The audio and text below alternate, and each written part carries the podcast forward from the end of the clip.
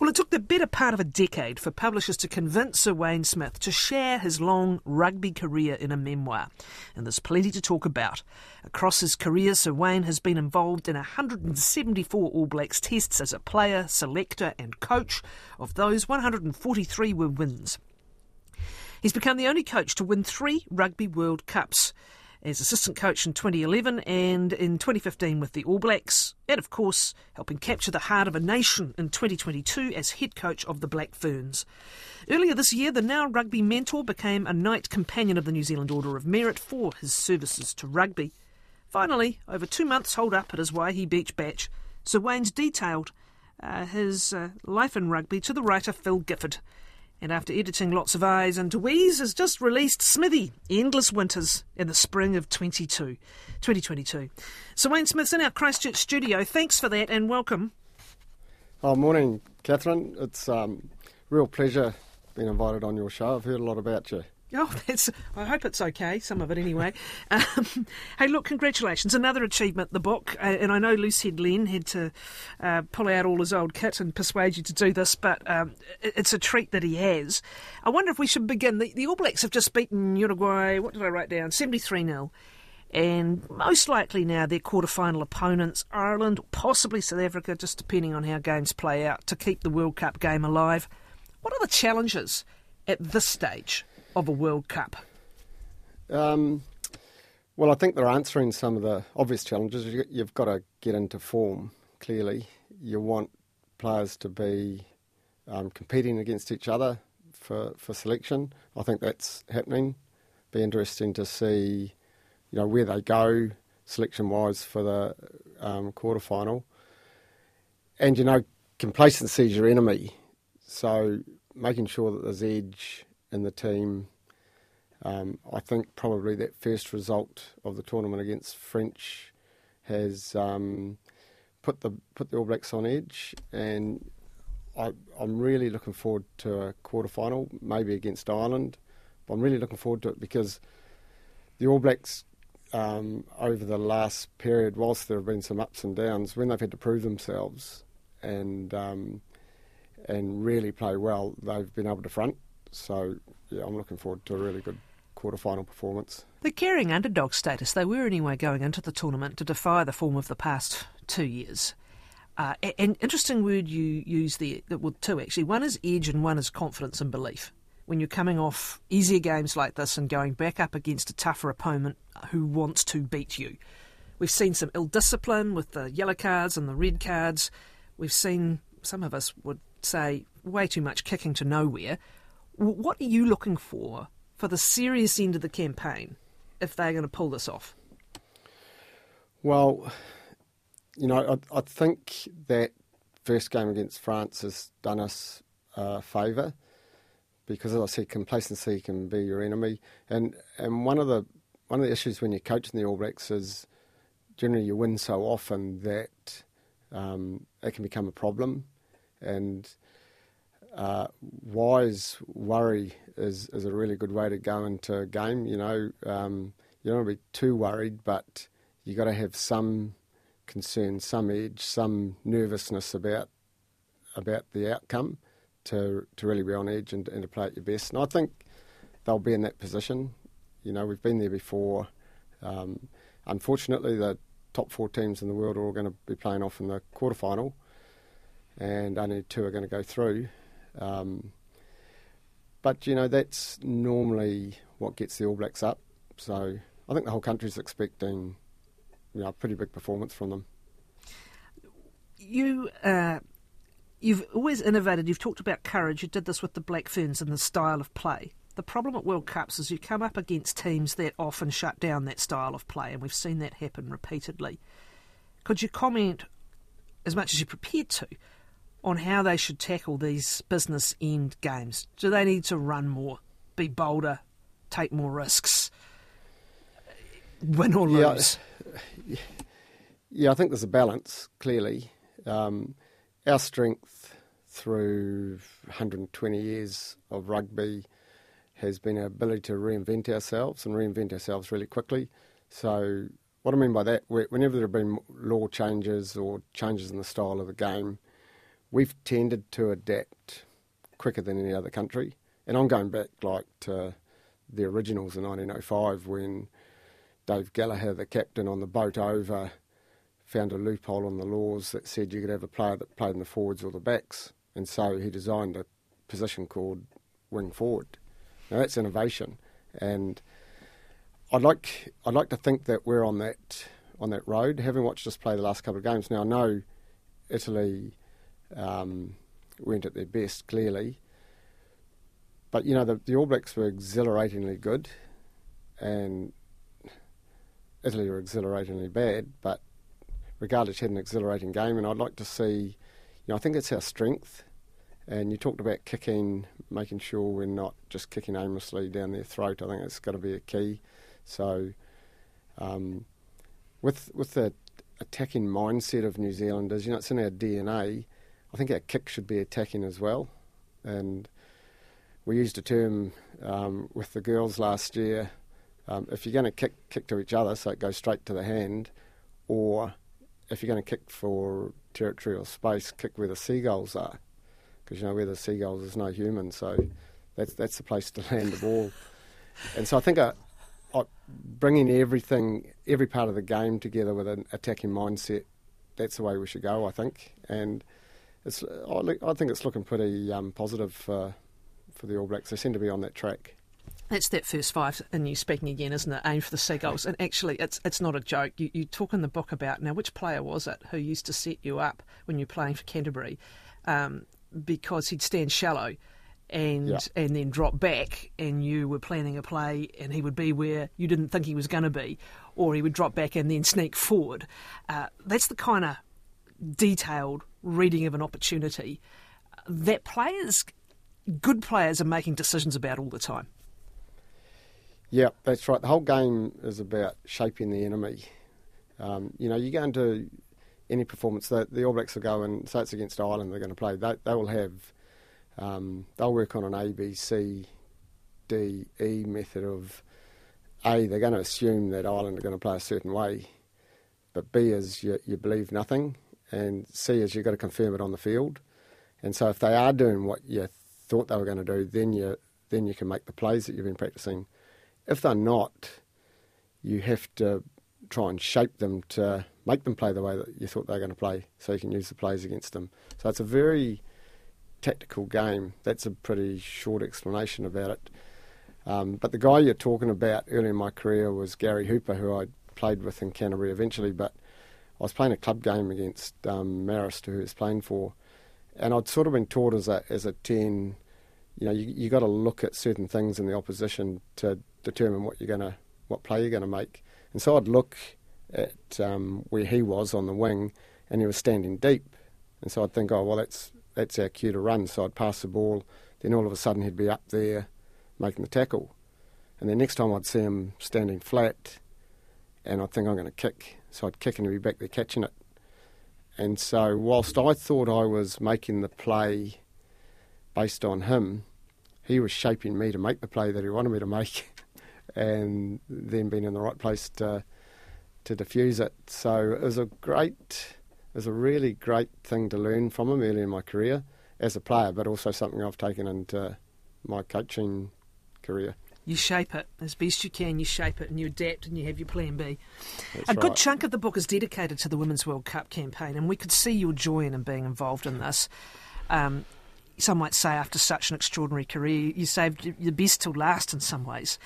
Um, and it was a bit messy the way you came to take on the Black Ferns. You and Ted, as, as, as is um, so fondly known, both were interested. You were both offering to help the incumbent um, coaching team, and uh, there was a series of resignations, including the head coach, and, and, and then it's you. And what made you take it on?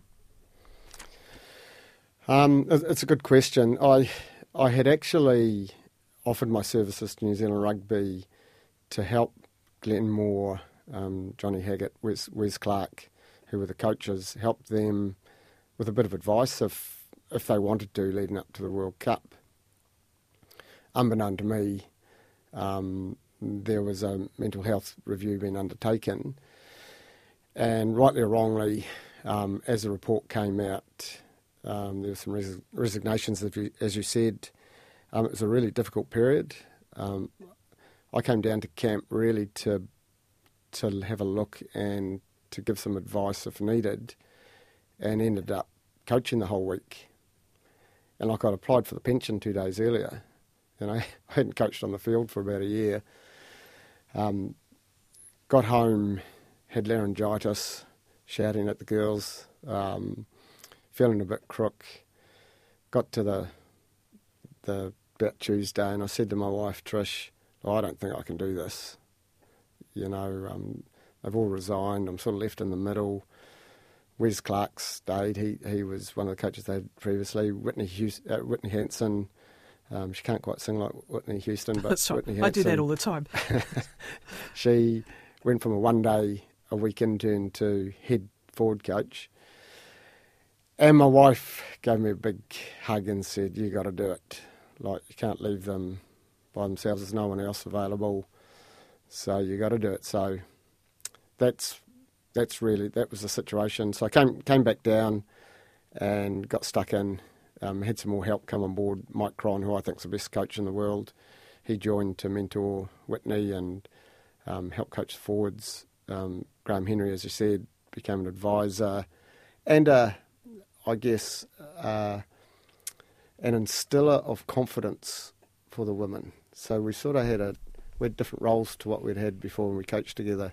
He was always pretty um, created a lot of edge in the team, and um, this time it was more you're doing great, girls, best training I've ever seen. You'll be the best team I've ever been with, and all that sort of stuff. And it just the girls loved him, and it really picked them up. Couple of observations. And then getting Allan Bunting on board was a real key for me because I was I was having to run the um, the identity and the culture piece as well as be the head coach, and it was a you know massive workload. And he's he's been outstanding in the sevens space, running that, and you know he's won Olympic gold, he's won multiple world titles. So getting him to come in and take over that part of it was really helpful, and and it sort of completed our team. Our our staff became a high performance staff, all on the same page, and it was a real joy to be involved with it, Kathryn. Uh, You know, it's been a real highlight of my life. That's evident, and the professionalism of that unit uh, is a evident and b so different from what these teams have had in, in you know over many years in the past. Um, it, it brought it brought their preparation to a different level. I'll skip quickly through some of what you talk about in the book, and actually they talk about it themselves. Kendra Cocksedge, Dan Carter, many others here that you've played with um, have comments in the book and they were talking. I think it was about a passing drill initially. It was a pretty um, or a pretty nasty sort of drill, minute on, minute off drill. You know, I, might be conflating, but ball was being dropped all the time. You know, and and they knew it. Um, so it, it's evident the actual drilling and the skilling and the fitness and everything else came together. The other thing you were doing is mentally preparing them, as you've done with men's teams, getting in behind the goalposts, needling and you know behaving uh, like a sledger from the other side. That that kind of drilling also um, was evident. But what would you say really got them to the performance level, the running and the passing, the performance level and the kind of almost spiritual level they reached as professional athletes. How do you explain it? Um, it was a like initially when I took over, I, I used this phrase, "Ladies, we, we're going to win the World Cup in front of forty thousand at Eden Park, but we're not going to win it today. We've got seven months, and we counted it down. Uh, we had to. There was a bit of logic involved, you know, and, and rugby players um, and women are no different. You know, if if everything looks logical, they'll buy into it. And so, a big part of it was shining a spotlight on the sort of game that we needed to play if we were going to beat England and France in the finals. Now, they'd been massive against the Black Ferns the year before. They're professionalised. Um, Black Ferns had been involved, had had been restricted by COVID, and you know the whole lot of factors involved. But the girls believed totally that the game we were going to play would be exhilarating, but it would be difficult to learn the skills and the decision making. strategies that you needed to be able to play it. So it's a lot of work. And one thing that these women are superb at is work, and they are hugely dedicated to learning. You know, we'd often get on a bus coming home from training, and someone would get on the mic and go, "Girls, we were rubbish today." Uh, upstairs, seven thirty after after dinner, we'll go on Smithy's tactical mat. I had a big rugby mat with numbered discs on it that you could move around. Up in the team room, um, we want to clear up some of these plays that we didn't do too well today. So I'd go up there with Whitney and Wes and Bunce, and we wouldn't have to do much. I might get asked the odd question, but essentially they would be working on the mat, asking each other, so where do you move here? Where do you go? Um, if they if they defend like this, how are we going to learn from that play? Where we're going to attack next? And so that's how that's how we worked, and they got to take a lot of credit for um, buying into it and and being really really committed to being outstanding at it. And and the other thing was they were they've sort of been conditioned to not make mistakes. A lot of rugby players have, you know, mistakes are bad, but if you've got a growth mindset, mistakes are good. If if you're not making mistakes, then it's not hard enough. It's not difficult enough, and you're not you're not going to beat the best countries in the world by going in with a mistake-free mentality because it means you know you, you're not going to play the sort of game that we want to play. So we had to be accepting of mistakes, and some of the trainings were chaotic, you know. And we would Thursday afternoon in particular, I was really hard on them. I'd red cards, yellow cards. I'd send them around the posts. I'd put them under pressure. They had to have coping strategies, know to stay in the present, um, do the next task, do it well. Or Smithy sent me around the post again. Come back, it wasn't fair. Then I dropped the ball. Um, you know, and you've got to replicate the pressures that they're going to get in the game, and that's what we did. And it was, it created a bit of conflict at the start. Like we'd sit around the circle, and I'd go, "How'd you go, girls?" And you know, you get feedback like, "Oh, you were just grumpy today," or "I didn't like it when you did this," and I couldn't handle that. And but as we got through the the weeks and the months, they became experts at it without even knowing. And eventually, when we played 15 against 15, you couldn't tell what the starting 15 was as opposed to the the non-starting 15 because they were that good. And it was just dedicated intent to training and playing that created that. And the rest absolutely is history. Smithy is by Wayne Smith with Phil Gifford. Wayne Smith is my guest. You're listening to 9 to Noon with Kathryn Ryan on RNZ National. 25 past 10 it is. You're noted for your innovations. It's one of the reasons they dub you the professor. You began your coaching career in the transition to the professional era. It was nascent. You've been a brilliant Canterbury player, of course, during a great, fantastic era of Canterbury rugby as well. But how difficult when you began coaching, how difficult to institute some of the innovations you wanted, such as bringing in the first sports psychologist? It seems crazy now. We look at the lineup of experts and add ons to professional sides. But you know, take us back to that kind of innovation at that time. Yeah, well, firstly, Kathryn, the Professor moniker was Mad Professor. It wasn't a positive, it was a negative. Um, I Look, I learnt my coaching um, under a guy called Laurie O'Reilly, who was um, a great mate. He was one of the top family lawyers in the country, soon to become, um, was um, Commissioner for Children, um, government appointee, and he mentored me from a really young age. For some reason, I don't know. Like, look, he um, he rang me one day in about 1980, I think, after I played against University, which was his club, and asked me if I wanted to come round for a chat about coaching. And I said, I'm only 22, Laurie, I don't know anything about coaching. But he took me under his wing, and um, and the whole philosophy was the safest techniques are the most effective techniques. So I grew up believing that that if you teach safety, you're also teaching effectiveness, and that's something that's stayed with me all my life. Now I learnt, I became a coach or a player coach when I was in Italy, and I was exposed to a whole different way of coaching, a more um, French methodology of um, what they call global coaching. It's really a game sense type coaching.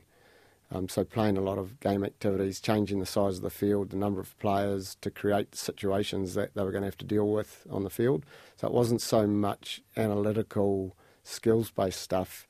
It was play, play, play, and change the rules to force them to play the way they needed to to be effective. So I developed like that. Um, I was learning the language in Italy, so I started asking questions. I realised that if I asked a what question, because cosa fatto, for example, in Italian means what did you what did you do? It's pretty easy to answer, and you get a descriptive response. Then what did you see to do that? What did you do next time? So it's helping my it was helping my um, Italian, but I noticed that it was creating better self awareness in the players, and they were they were improving quicker. And so when I came back to New Zealand, I decided I was going to be true to that style of training. Fair to say, when I started with Crusaders, it was a bit of a surprise to the players. the way we were training, um, I'd ask questions and I'd get back, or just tell us the answer. I'd go, if I tell you the answer, it's going to go in one ear and out the other. Um, I want you to tell me the answer. And so it took a while. I think the game game sense stuff took a while to get used to. Um, the public, I think, you know, they were used to someone like Grizz, you know, a, a local hero, Grizz Wyllie taking the team and being a bit sterner and, you know, having that um, rough exterior. He was actually an outstanding coach and he changed my career, but from the outside, he just looked like a gruff rugby coach whereas I wasn't. I was um, pretty quiet, um, had different ideas and different ways of doing things. So, to be fair, it took, took a fair while to um, for it to be accepted. Um, when I took over Crusaders, you know, we we did quite well in '97. They were last in '96. We did okay in '97. I went into '98 really, really positive, thinking we were going to do well. Had a good pre-season um, looking really good, and then we last after five rounds. And that was a really um, difficult, confronting time for me as a as a young coach. And I thought my career was over basically. You know, last only set we'd had our bye, but we still had seven rounds to play, and we're on five points, I think, and the Sharks were on I don't know twenty three or something, leading the competition. And then to go from that um, and I didn't really know what I was doing. I was I was still pretty young. I, I was committed to to my ideas, um, and of course, one of the big things, as you mentioned, was mental skills work. And I'd always been told as a kid that the top three inches are what count, but I'd never been told how to make them count. And after meeting Gilbert Enoka, he changed me. He changed my career as a rugby player because he helped me become a bit more consistent through some some simple sports psychology techniques. So when I started coaching in New Zealand, he was uh, he was a given that he was going to come with me, and I wanted my players to to know what he'd taught me as a player. Um, now it wasn't accepted by the hierarchy. I had to initially I had to say that he was a masseur, and I think the Canterbury Council sent one of their members up to a sevens tournament to make sure he was a masseur, not a not what they um, thought he might be. I had to send him over to the dairy to get some oil to actually this rub is the, the peanut oil incident, is it? What's that? Is this the peanut oil incident? Yeah, the peanut oil incident. uh, you know, so it wasn't easy in those days to be innovative because the game was seen as traditional game and it was coached a certain way, and and I was outside the square. Um, yeah, so so it wasn't always easy, but anyway, it. Um, He became an had more fun- institution. Yeah, and as, as you say in the book, Bert, we want you to massage them, not fry them. Um, yeah, Look, Yeah. speaking of hierarchies, let's get to the to the gnarly bits. Um, the, the, the, the coaching and losing the coaching role, uh, 2000, 2001, and then replaced by John Mitchell and the journey. Talk us through that experience um, as succinctly as is as is possible, because it's gut it's you know it's gut wrenching, and again, a, a, an all- you know a coach at a at a early stage, you'd taken on this opportunity, you talked with your wife about it, you said this might be the only chance I get. Um, what went wrong and what is your experience of how it was handled? Yeah, um, like I've always taken total responsibility for it. So 2000, um, I came from the Crusaders, having won a couple of titles. Um, thought I was ready. Uh, was put into a situation where um, I was the head coach of the All Blacks. I had a PA, um, I had a manager, and I had an assistant coach in Tony Gilbert, and that was us.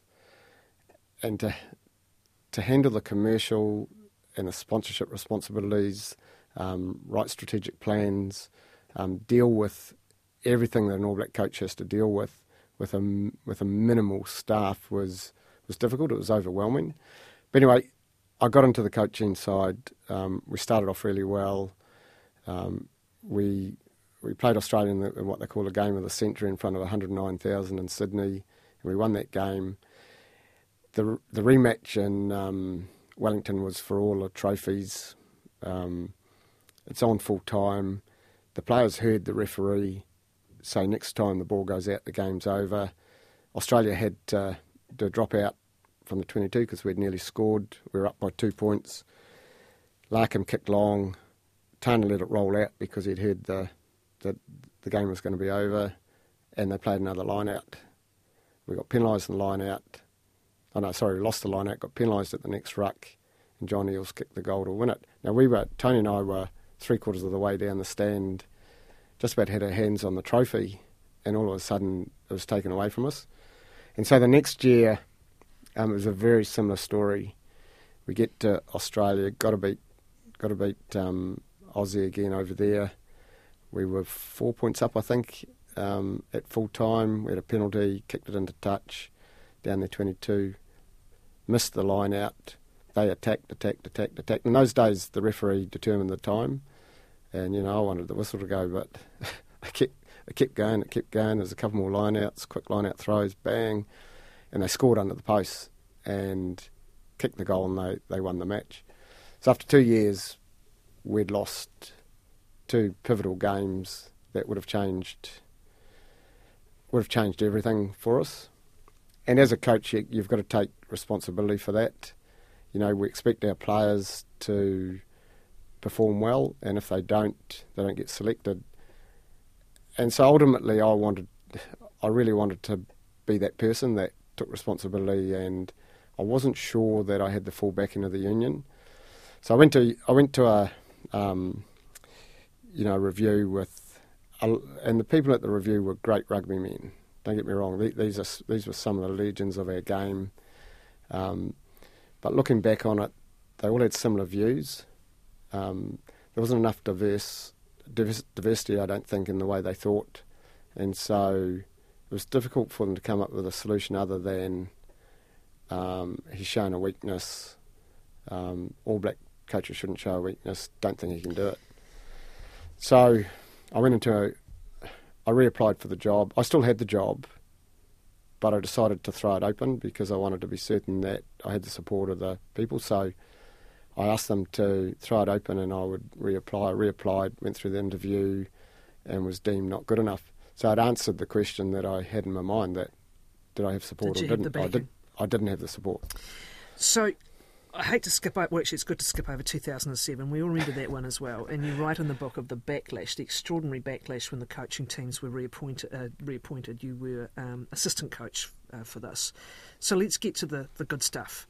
2011, my colleague and I were reliving, I'm just reliving the John Eales. It was about 40, 40 45 metres that kick by, by a lock. I can still remember that one. But um, as can you, we were talking about 2011 and recalling those final minutes and the, the, the All Blacks' possession, sort of rolling maul up the field and just, you know, a drop ball, a penalty, in anything was the end of that match. The yep. nerve to take that as a tactic. Um, what were the strategies? Again, you mention them in this book that won that match, that won that World Cup. What had changed by then? Well, we went into the World Cup sort of ahead of the rest of the world because of the way we'd been playing in in 1999 and and um, sorry, in 2009 and 2010 was different to the rest of the world. We went against, um, there were laws that really advantaged the team that was kicking, but we decided not to. And it was based on Graham Henry, a punt by Graham Henry looking into the future and saying the can't, game can't go on like this. IRB's going to have to change it, otherwise, no one will watch it. So we'll just keep working on our attack, and at some point, it'll pay off, and it did. So we'd been way ahead, and then moving into 211, teams were catching up. Um, we'd had a good one against France in that in the first round, and then meeting them in the final. Um, you know, we knew it was going to be tough. We had some photos from their team room where they had all these um, press articles up on the up on the wall, calling them cowards. Um, worst French team in history. The team had sacked their coach. They were coaching themselves, and we were thinking, well, we're, we're in for it. Like this is going to be tough. Um, and it was tough, and we were fortunate to get out of it. Um, but we did, and we did so through some extraordinary leadership at the end because we were suffering like they were on top. Personally, I was pretty happy when they had the ball because I backed our defence, and I knew with um, with guys like Richie on the field and Andy Ellis had come on, who's a great organiser of defence. I knew they would struggle to score against us. What I was worried about is when we were in attack, if we if there's a drop ball or an intercept or something, or a penalty against us, we were gone. So um, I watched the last 15 minutes of that game up by the water cooler because my ribs had taken a battering from from Ted's elbow as we as we were sitting there watching the game. so I moved away. Uh, but yeah, it, like, you wouldn't want to go. You don't want to sit through that. I wouldn't want to sit through that again.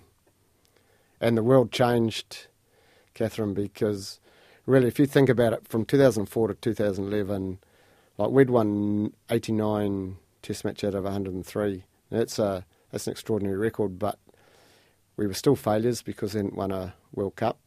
So we'd won Grand Slams, we'd won three Grand Slams, we'd won multiple Tri Nations, we'd won every Bledisloe Cup contest. Yet we were hopeless because we hadn't won a World Cup. And then a one point win against France seemed to change the world. I remember going to the media conference and thinking, wow, like there's a whole different attitude here, whole different mindset towards us. I walked out of that, this is in the book as you know, walked out of that media conference and into the um, changing room and the Prime Minister's there drinking out of the cup and as I said, the, the world just changed. It was phenomenal.